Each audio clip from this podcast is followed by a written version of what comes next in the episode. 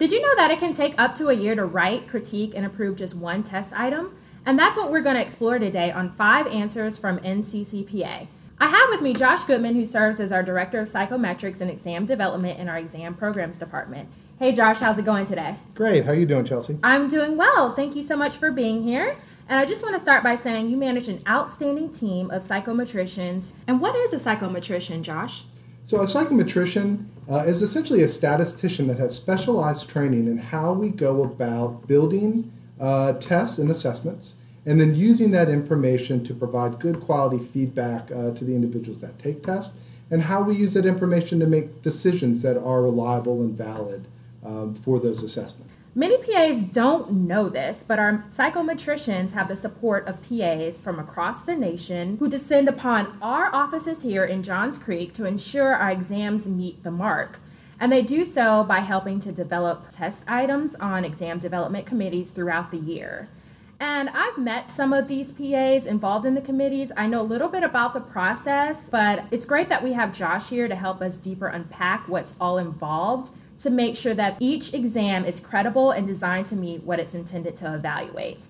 So, without further ado, we're just going to go ahead and dive in and start with the first question. So, Josh, what's the philosophy of exam development? So, our main goal in exam development is to develop highly valid and relevant examinations that do exactly what you said. They assess the amount of medical knowledge that a new graduate would need to have to practice safely and what a practicing PA should maintain throughout their career to stay a high quality practitioner. So we do this by making sure that the information contained on those exams is well grounded in what's happening right now in medicine. We do that really through our involvement with PA item writers, PAs that come in to review the test items after they've been written, to review the items before they make it onto a, a form. So for us, it's really this constant process of making sure that we're engaged with actual medical practitioners who help us vet the quality of those items and the information in there and make sure that the information contained on the examinations is up to date and relevant. Wonderful, wonderful. And so, can you kind of talk about the steps that are involved in the exam development process? Absolutely. There are far, far more steps, I think, than, than most people realize uh, when you go about uh, building an examination. So, we start, of course, with, with the creation of test questions, writing items. Uh, and as you indicated, this is really a task that is um, completed almost exclusively by PAs, volunteer PAs that donate their time and their expertise to come in to help us create those questions. So it starts with us sending out a, an item writing assignment. And essentially, we say to a PA, hey, we need more questions doing history and physical type topics and uh, you know, cardiology. Uh, or some combination of kind of the areas that we cover on either PANCE or PANRE uh, and some of the task and skill areas that we might need bolstering of the, the items that we have available. Maybe we have fewer this year than we used to, or maybe something has changed. Hypertension standards have changed, and we want to make sure that that information is updated. So we, we task PAs with writing in a general area, but that's about our involvement for the topics. After that, it is really up to the PA item writer to come up with a clinical vignette that presents something that looks realistic that you might encounter uh, in the workplace, wherever it might be, whatever practice area you're in, a situation or a clinical scenario that makes sense and is relevant. From there, we make sure that that question covers that overall topic, but really the content involved is solely decided on by the PA item writer.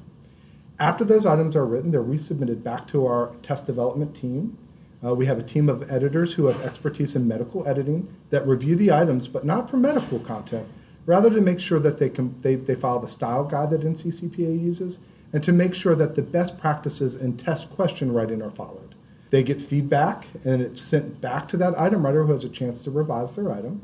After that revision, the items that have been newly written are turned over to an entire committee. So that's usually 10 to 12 PAs they get to review a subset of the items that were written by their fellow committee members, provide comments, thoughts, and reviews on those items.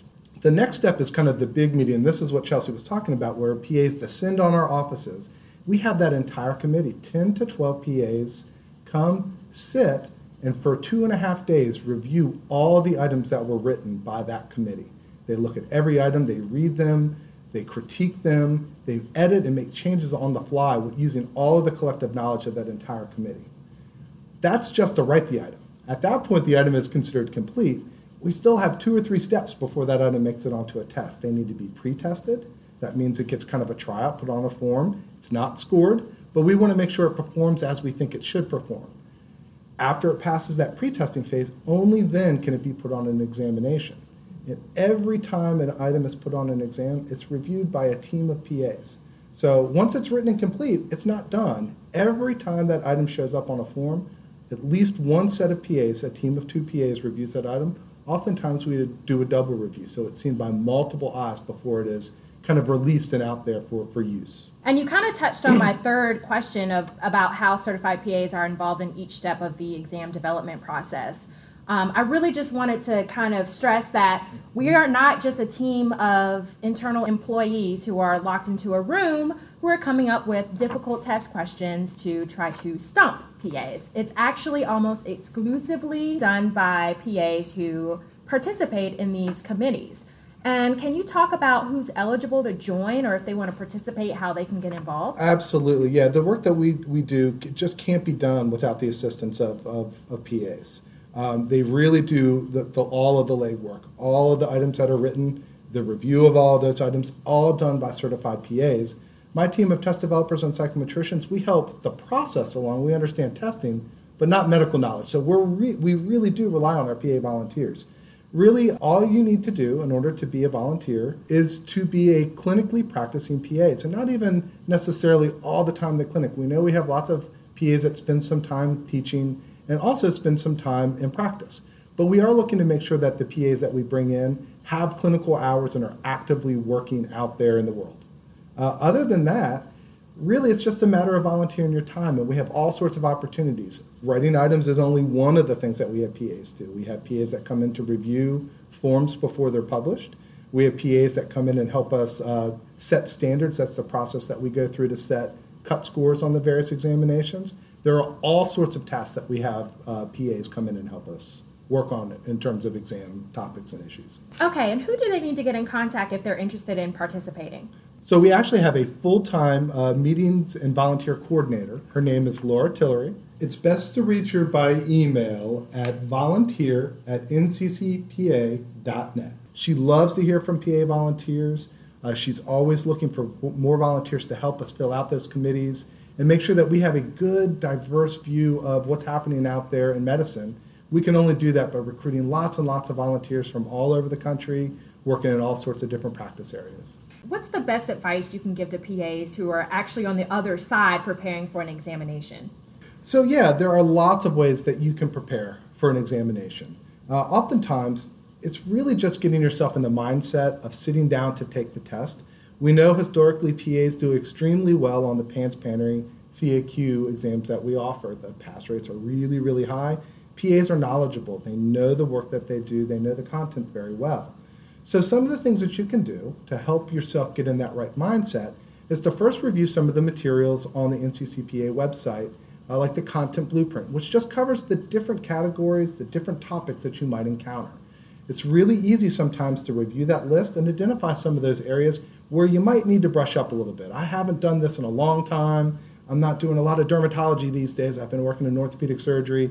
These are topics I might want to brush up on. The second thing I would suggest is to take a practice exam. A lot of times it's just the process of getting that information out of your mind and onto that test form. You know the answer, but you're not used to seeing it in the format of a, of a test question. A practice exam helps you make that kind of leap. We have practice uh, exams available on the NCCPA website, and I know there are lots of review courses that also have practice exam type components uh, that go along with them. Those are always great ideas. Great. Um, thank you so much, Josh. I learned a lot, and I hope the PAs out there listening learned a lot about the process because I don't know if you knew that PAs were even involved in, you know, developing items for any of our exams. So, hopefully, this gave you kind of a, a brief overview of, of, what all goes into the process. It's a very lengthy process, but we want to ensure that it's fair and that it's credible for our entire PA community. Thank you all for tuning in, and I will catch up with you on the next edition of Five Answers from NCCPA.